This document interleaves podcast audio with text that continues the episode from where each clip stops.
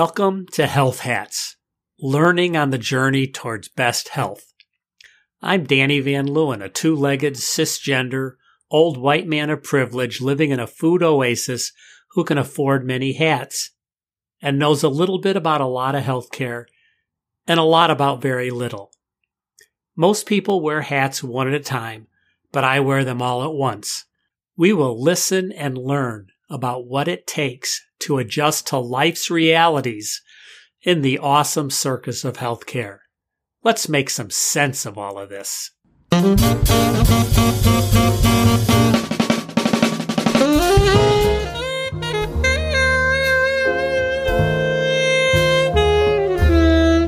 Making health choices and decisions and communicating health information as we learn on the journey toward best health. That's my mission in life in a nutshell. Nowhere have these merged more strongly to support the clinical relationship between regular people and direct care clinicians than in the Open Notes movement. Everyone on the same page. Open Notes is an international movement promoting and studying transparent communication in healthcare, helping patients and clinicians share meaningful notes and medical records. Open Notes fosters trust, control, and connection. And for me, Liz Salmi personifies the Open Notes crusade. She's a regular person with passion, smarts, charisma, and endurance. I'm delighted to have her as a guest today. You should listen especially to Liz talk about the community organizing aspect of change management and implementation of evidence-informed innovation. Liz inspires me. Liz, it is wonderful that you could join me today. I've been very excited about the opportunity to hear about what you're doing and uh, pick your brain. I was trying to remember when we first met. Thank you for having me on the podcast. Super excited. I think I first saw your name on the Society for Participatory Medicine message board and then through the Twitters or other platforms. But I believe we met in person in real life for the first Society for Participatory Medicine, S P M conference. Oh, in, okay. In yes. Boston, I want to say twenty seventeen, twenty eighteen-ish. Okay, mm-hmm. Cool. So why don't you um, introduce yourself, pick any slice of yourself that you want to introduce. Okay. Um, I'd say an appropriate introduction would be related to your podcast title of Health Hats. I think I have a lot of hats going on. I'll introduce myself in this way. Hello, I'm Liz Salmi. I'm some random person from the internet. I'm also a person living with a malignant brain tumor, was diagnosed in two thousand eight. And my background is in communications. I've always been fascinated by how do you take something really complicated and then making it easier to understand. So that's how I approached living with brain cancer with no mm-hmm. healthcare background. Over the last now twelve years of, as a person living with brain cancer, and I still identify as a patient for sure. You become a volunteer if you become really active in patient advocacy. So was a volunteer, was was an advisor on various boards, and then eventually started working in healthcare, in uh, palliative care, advanced care planning, end of life care with a nonprofit organization. Learned to speak a little bit around medicine and work with clinicians. And then fast forward today, I now uh, get to work in academic medicine with Beth Israel Deaconess Medical Center on the Open Notes project, which is an open notes dot org. Go there. But long story short, they've been studying. It's a research team that's been studying the concept of patient having full access to their medical records, including their clinic notes, for the last ten years or so. And long story short, when patients have access to their clinic notes, benefits happen. They um, can remember what happened at the visit, possibly better understand their care, and maybe even trust their doctors more just from the concept of having openness. Yeah, those are the things I'm involved with. And on top of that, I've gotten into this new world of patients being involved in the design and conduct of research. And I've been learning more and leading the way from the brain tumor community side on how we can get more folks living with brain tumors and their care partners involved in research. And when you say involved with research, I'm assuming that you're talking about all levels of participation, from governance to being part of a clinical study? Yeah, no, thank you for clarifying. I don't just mean being the subject of research, but in the Patient-Centered Outcomes Research Institute, or PCORI, ethos model of patients and care partners being involved with Uh, picking which questions should be explored in research for folks impacted by brain tumors, or working with the researchers on the design of, say, uh, an intervention, or working with researchers to interpret the the findings from the research, and working with researchers, you know, on the publication of those results in, in academic journals, and so on and so forth. Wow, I want to pick at a bunch of those things. Yeah, let's and do so, it. And um, so, like, okay, so let's start with, I had a conversation the other day with some PCORI folk thinking about the dissemination that leads to implementation. So spreading the word that leads to research results being part of workflow and life flow. And we put all this effort into the academia clinical dissemination, so journals and conferences and stuff like that. And it is so much a partnership. Yet I don't know that we're very good, and when I say we, I don't just mean researchers, because frankly, they stink at communicating to the lay public about research. But I think that even those of us that are involved in research and live in the lay world are not that good at communicating and sharing those results to the people who are going to use them every day in their lives. So what's your take on that? Oh, research dissemination, communication, and science is the the most important thing. And it's hard. Like you said, the the researchers aren't necessarily trained to go out and spread the good word about research. I was hired with the Open Notes team, this research team, specifically to focus on research dissemination and talking and communicating about the research. Early on, I was not one of the researchers on the team. I am today, many years later. But how do you talk about it?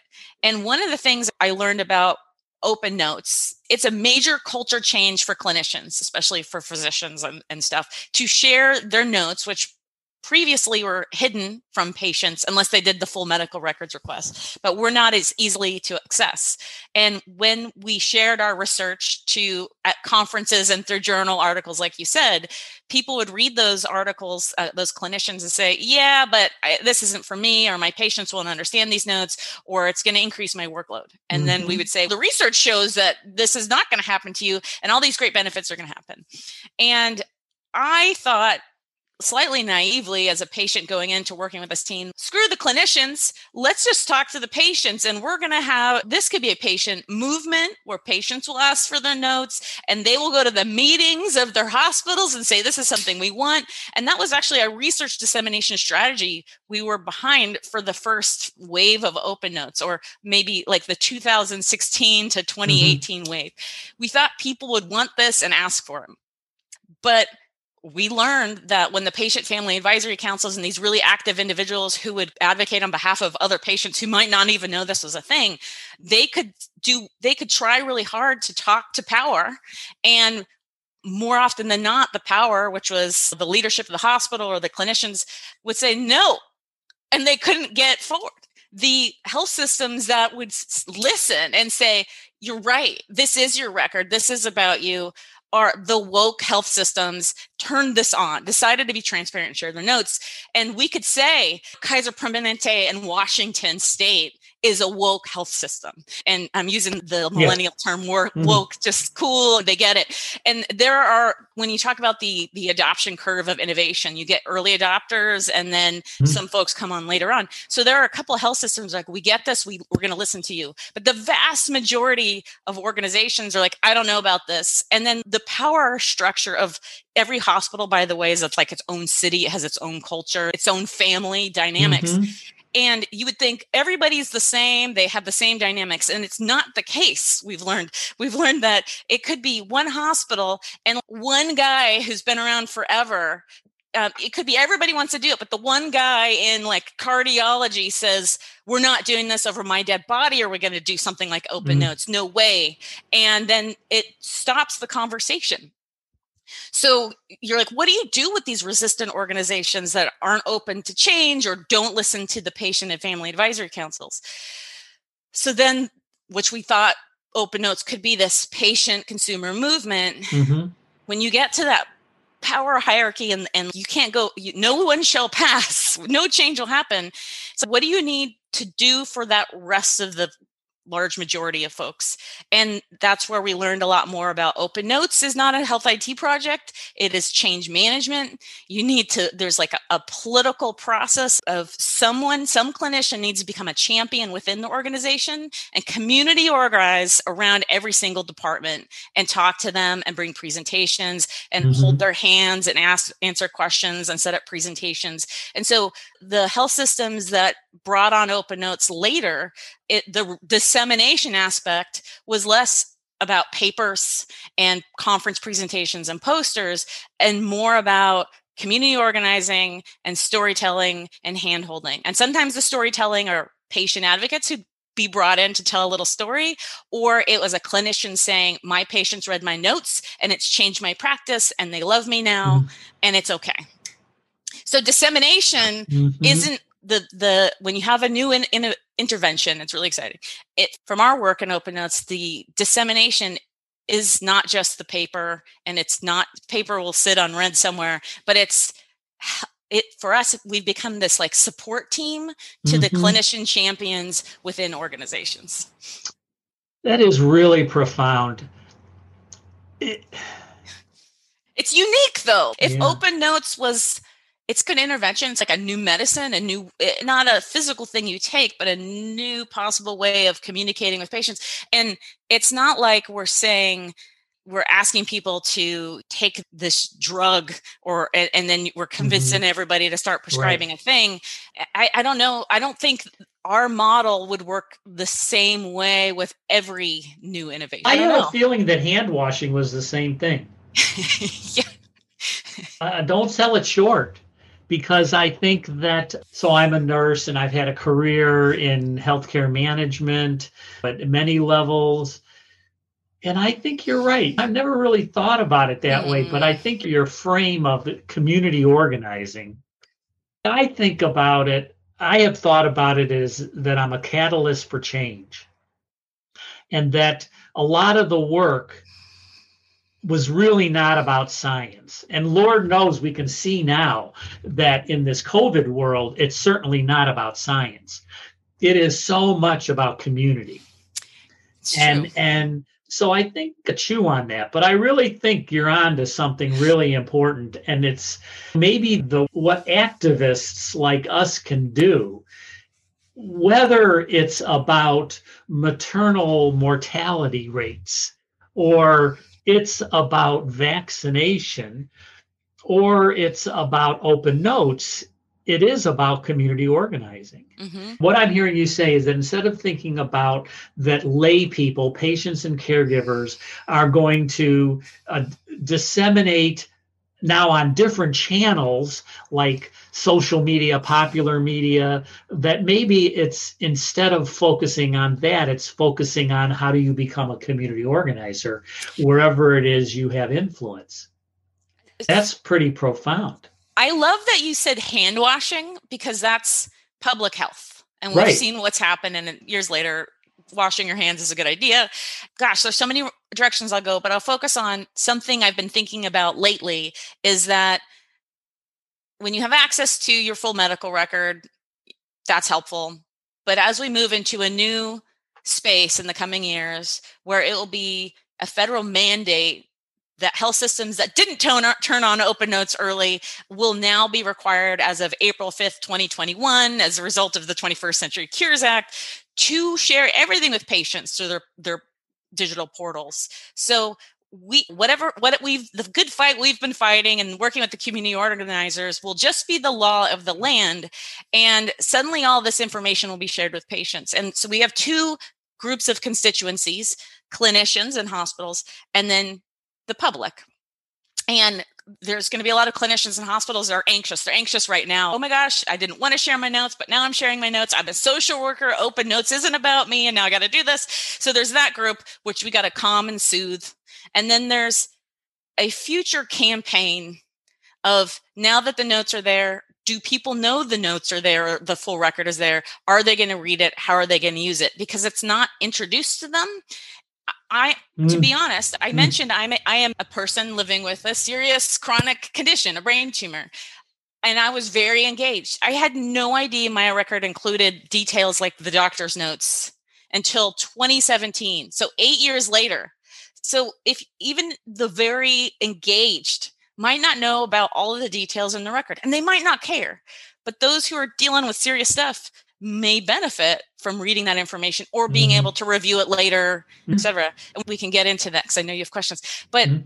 there, I think, is now a, whose job is it to provide education about digital health literacy, what's yeah. in the record, and then who you share that information with now that these records can be connected to other platforms right. and apps and uh. tools. And those third-party groups, you, I might be sharing with Apple Health Records or others my whole record because I, I like it, but it's what are they going to do with it? And right. those privacy policies and stuff. So there's this digital health literacy space mm-hmm. I can see needing to be developed ASAP or now or in the coming years. Wow. So the two things that come that have happened to me with Open Notes is two levels. One of them is that I get some of my care at Beth Israel Deaconess, which was the start of this movement. And my neurologist, my challenge with my neurologist, who's an Open Notes advocate, is that his notes are incomprehensible. And, and so I've had these conversations with him. What I need to know from your notes is, am I progressing? Should I get immunized for COVID? How should I get immunized? So the first thing I had brought to him was this issue of your notes just, he's just cutting and pasting all this like jargon. And I told him, I need to know, I want to know every visit, am I progressing or not? And he said, oh, that's right here. And he scrolls down into the fourth screen and he shows me a scale that he puts in all of it. And I said, why don't you put that on top? Because that's what I want to know. I, I have a progressive disease. I want to know, am I progressing? And he said, oh, that's a great idea, and never did it. It's okay. But it just points to me that just because you have a win of Open Notes does not mean that you're done. Mm-hmm. It's like now I'm educating this very engaging clinician who is like a dream clinician. When I go in, we have two outcomes for me. My the outcomes that we always track, first thing we talk about is, have I fallen? And am I still playing the saxophone? And those are really important outcomes mm-hmm. for me on so many different levels. And I love that he could engage on that level, but that he has this note that's incomprehensible that actually does not include falling or saxophone, even though those are our agreed upon outcomes right. that we track, is not in those notes. It is. Oh, so falling and saxophone are not in your notes as part of the social history? That, I am asking a totally random question. You which are, is not... and I'm thinking about it. I'm trying to, I guess if I have fallen, it's in there. Okay. So we're at an interesting point. So The notes historically were not written for patients, and that, yes. hen, hence the dilemma with, or hence the whole point of studying this concept and why it's so radical. And it was, so the clinical notes, the SOAP note, which is an acronym for Subjective, Objective, Assessment, and Plan, is mm-hmm. an acronym for how to write a clinic note. And that format was I, I want to say created by Doctor Larry Weed. In, mm-hmm. And if you go on YouTube, you can put in Larry Weed's SOAP note and watch this one hour Grand Rounds presentation he does in, I think it's nineteen seventy-one, mm-hmm. about the problem-oriented medical record. And hey, and it's in black and white, and it's like a guy speaking all nineteen seventy-one style language. It's the biggest nerds. If you're a big nerd about clinical documentation, go on YouTube and watch it. But he's talking about how records back in the day were not standardized, and people would write whatever they want. It was really confusing, and you couldn't follow uh, the patient's care. But when you standardize the note-taking process, you can hand over a chart to another clinician, and they can scan it and say, okay, here's how the patient is doing. And mm-hmm. that way of formatting a patient's chart has continued since the late sixties to today. And so when these paper records were brought over to digital, they just copied what was going on in paper and didn't update it for, we might reframe how we do things when things are on digitized on the web.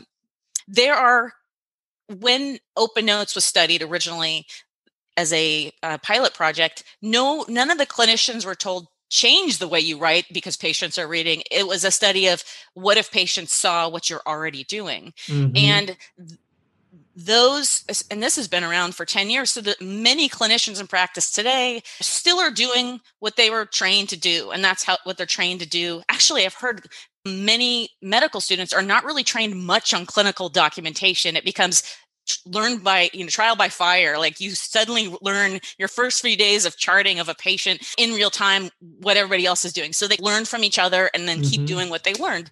So we're moving into a space where now the Open Notes is at two hundred fifty organizations around the country. Millions of patients could read their notes if they log into their portal and find them. Patients are reading the notes as they were designed and taught to clinicians for years since the, the late nineteen sixties. And some of the studies show when they say, do doctors change the way they document? Like your doctor, it sounds like your doctor, your neurologist hasn't changed anything. Mm-hmm. And we're we're learning from a couple studies that about a third of doctors do nothing to change their documentation. A third decide to, they experiment and maybe make their notes longer or shorter. They make a, do a little bit of changing. And then others um, do extreme change. So like everyone's figuring out now that they know there's an added audience, mm-hmm. what should they do?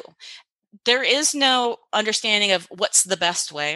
Mm-hmm. There are studies of, what do patients think of these notes? Do they understand them? In, in multiple studies, around ninety-six percent of patients say they understand most all of their notes.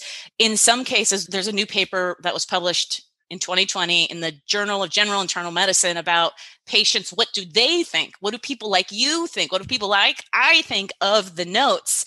And ninety-three percent-ish say that the note describes the visit, it's accurate, but around six percent, and you might fall into the six percent, and I'm sure the number ranges from five to ten percent or something, mm-hmm. depending on who you're studying, mm-hmm. but that they think this note could be better, or yeah. I have a suggestion for how I might get more out of this note in yeah. some way. And those suggestions, and this is not my research, but people I work with, and but I'm a fan of talking mm-hmm. about the research, yeah. those patients say this could be improved related to structure.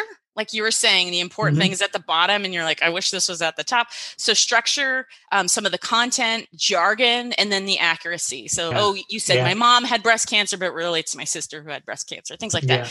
And there are really innovative clinicians right now who are advocating that SOAP note structure, subjective, uh, objective, assessment, and plan mm-hmm. be flipped, where the mm-hmm. acronym is say, say the assessment first, because that's not just what the patient wants to see first, but that's also what my colleagues want to see first if they end up in their clinic. Mm-hmm. So put the assessment and then the plan. The assessment yes. might be Danny still is doing awesome on a saxophone. Danny didn't fall since I saw him last. That's the assessment. And then yeah. the plan is keep going and go ahead and get a COVID test. Yeah. And right. then do the subjective objective, like his yeah. neurological evaluation yeah. was X, Y, and Z. So interesting. We, we so there's a, a crew of folks who are thinking about changing mm. clinical documentation, mm-hmm. regardless of open notes, really right. because it would be a better tool right. because it's been around since the late nineteen sixties. Right. And it might look better in an E H R and a quick scan mm-hmm. and without a ton of scrolling, but it could also benefit patients as well.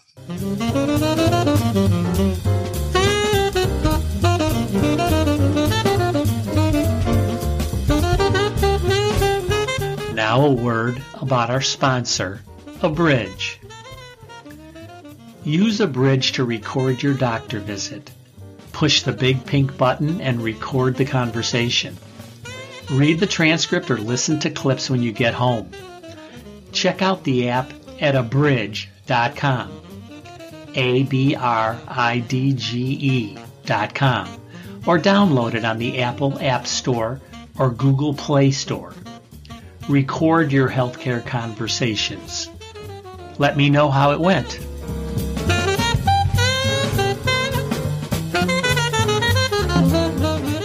Let's talk about another thing. Oh, okay. So the other thing that seems to come up to me about Open Notes is I'm shocked at the errors mm.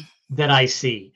And for me, I'll tell two stories. One of them is mine and one of them is somebody else's. So my story is that my father died um, when he was forty-five of his second heart attack. And I have multiple sclerosis. And they're connected. They're connected because when I got diagnosed, the neurologist said, you've had this for twenty-five years.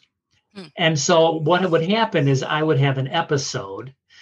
I would get a cardiac workup, which would be negative, and then whatever episode I had would be over. And so for twenty-five years, like twice a year or three times a year, I would get this cardiac workup. And I cannot get out of my medical record that I have heart disease. Oh. When I've had, okay, so that's one story. Another story is that I have a friend who is like five three, five four, weighs one hundred thirty-seven pounds. And somebody typed in that she weighed three hundred seventeen pounds. And she cannot get obesity off of her problem list, mm-hmm. which you can imagine has really, mine is more annoying. Hers has serious implications Absolutely. In terms of dosage and everything.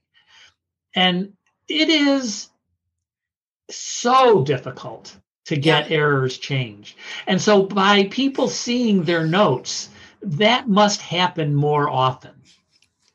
And so why, so what about that? Why isn't it part what of it is the deal with this? Fix? Yeah. I, so I mentioned a date a few minutes ago, April fifth, twenty twenty-one, the day when everybody's going to have easier access to their full record. We know from Open Notes research about patients finding errors in records now that they're reading them more, that about twenty percent of people say they find an error or something wrong with the records. And if you apply that number to now suddenly the whole country, everyone who receives care is um, going to see the records. Doesn't mean they're going to, but those who do, there's a chance that people will find something wrong or inaccurate. And in the study of who finds something or inaccurate, they also said to their clinicians, do you think what the patient said is accurate is actually inaccurate? And about half of what the patients say are inaccurate, the clinicians agree, that's really serious. So so what is an inaccuracy? So uh, this work is by uh, Doctor Sigal Bell. She's our leader in patient safety work and Open Notes. And so I'm just like a peon, you know, learning from her, reading the papers, mm-hmm. and now um, a coder in a future project we're doing right now. And so learning more. I'm not the expert, but I'm learning. And when you look at what patients say is an inaccuracy, it can vary from something like, oh, they say I take this three hundred fifty milligrams of this medication, but it's actually three hundred. And that's little, but medication accurate, to have the medication list accurate is so important. But it's it might seem little. Or there's the thing about the family history. Oh, I said my mother had breast cancer, but it, you said it was my mother, but really it's my sister.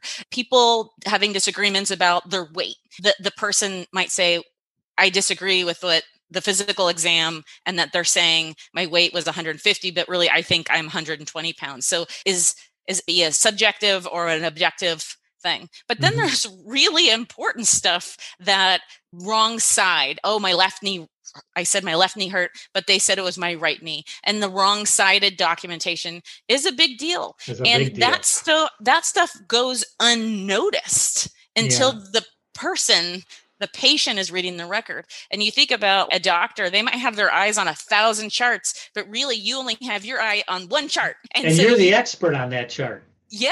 And, and there can be like disagreements around, but there are things that are facts and things that are not facts. So as we move into a new reality where people have easier access to this information, I think there will be more requests to update the record, to remove a thing.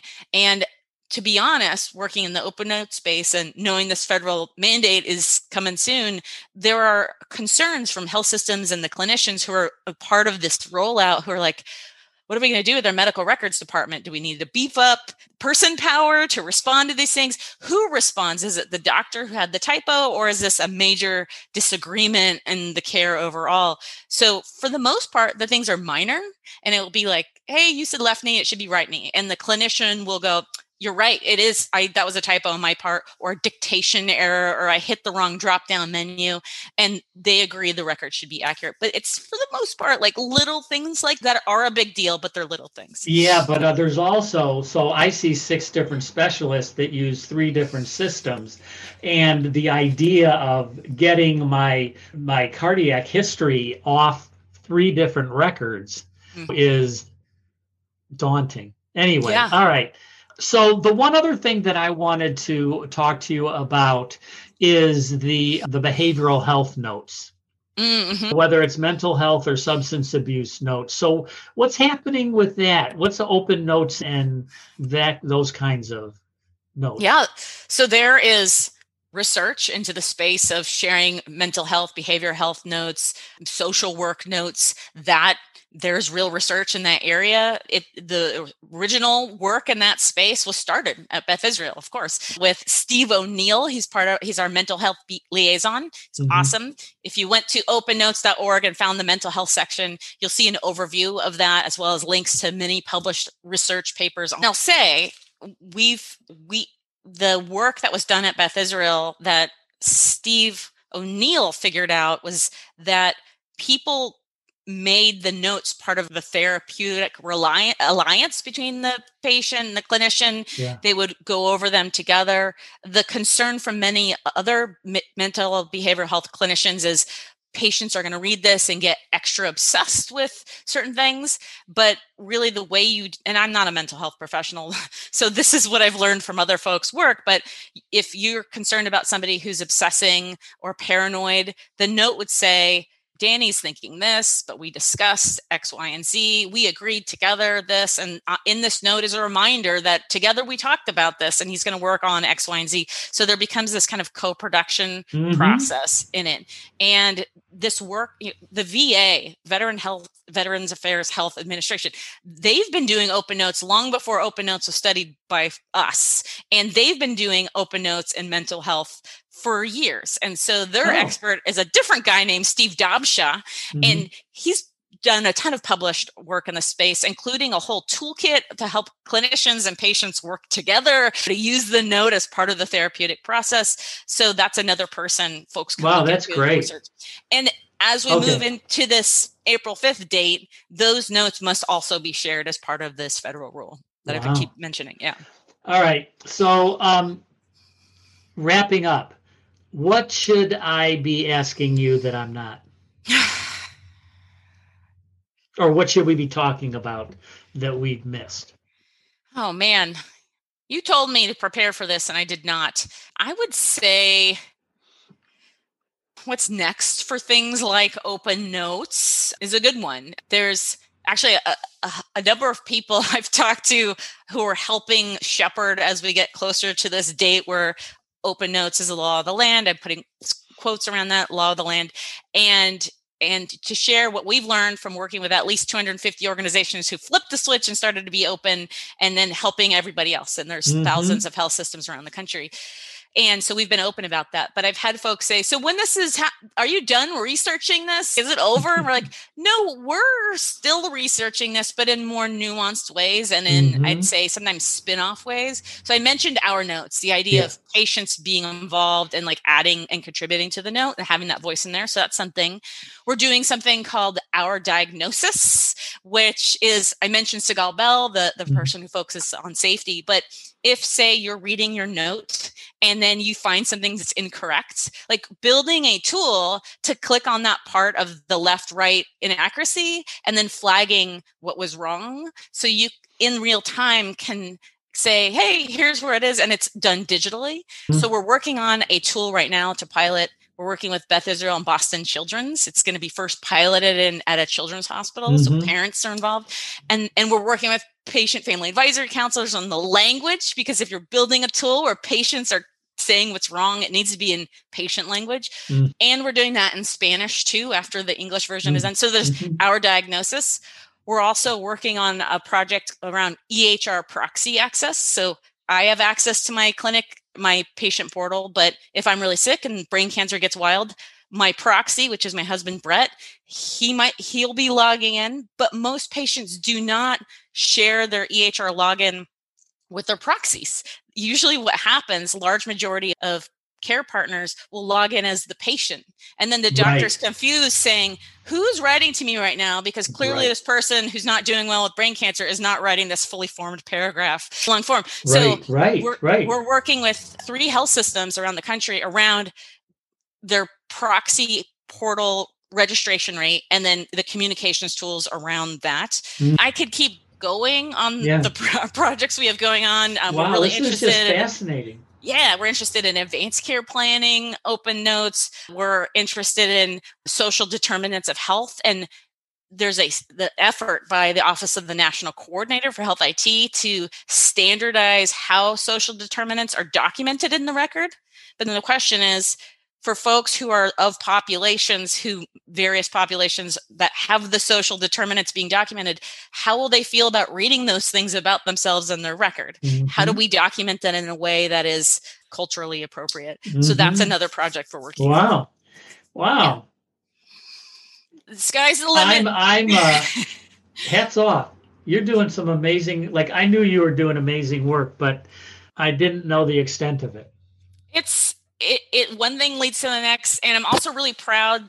I'm also really proud that t- to be part of the team, that the folks who lead this work s- thought to take a risk to hire someone who's a, a very l- loud patient advocate who we've got professors of medicine at the Harvard Medical School on our team. And that yeah. they're all, they're the P H Ds and the M Ds and so on.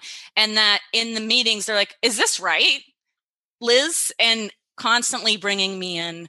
And then I don't know if anyone else has done this in yeah. academic medicine. And so I hope I, I want to continue to do a good job, and that perhaps other really innovative researchers and folks working on solutions in healthcare think, just like Pcori put you on the board of governors and mm-hmm. anointed you, that folks like us can, when the next innovative group comes around, they're like, let's get on our team and yeah. you know, pay them to yes. and, and continue to mentor them so they learn th- for the entire time that they're there. Brilliant. Yay. This is great. Thank you so much. We could uh, talk for quite a bit longer, but absolutely. Till next time. Till next time. There you go. Thank you for having me. It's lovely to see you. And um, I'm glad you're doing so well and you're doing such amazing work. If there's anything I can do for you, you know where I live. That's right. Thank you. Oh my goodness. Let me catch my breath. Liz shared her story from communication professional to patient with a brain tumor, to a student of brain tumors and self-advocacy, to advocacy for others, to researcher, to student of change management, and most recently to community organizer. Clearly not a straight line, but a burst of enthusiasm and activity. Many of my fellow patient caregiver activists wow me with the depth and breadth of their work. all while managing self-care and caregiving.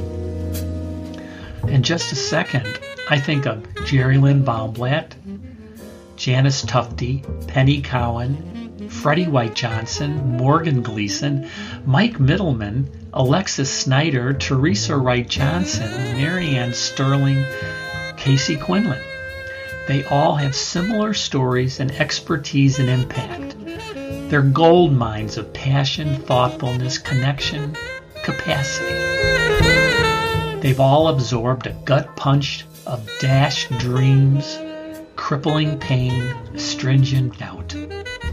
Yet they rebounded like coiled springs in service to us. It makes me want to laugh, cry, and scream. Thanks, Liz. Thanks all for what you do for us. You provide hope in an infected and divided world. Onward.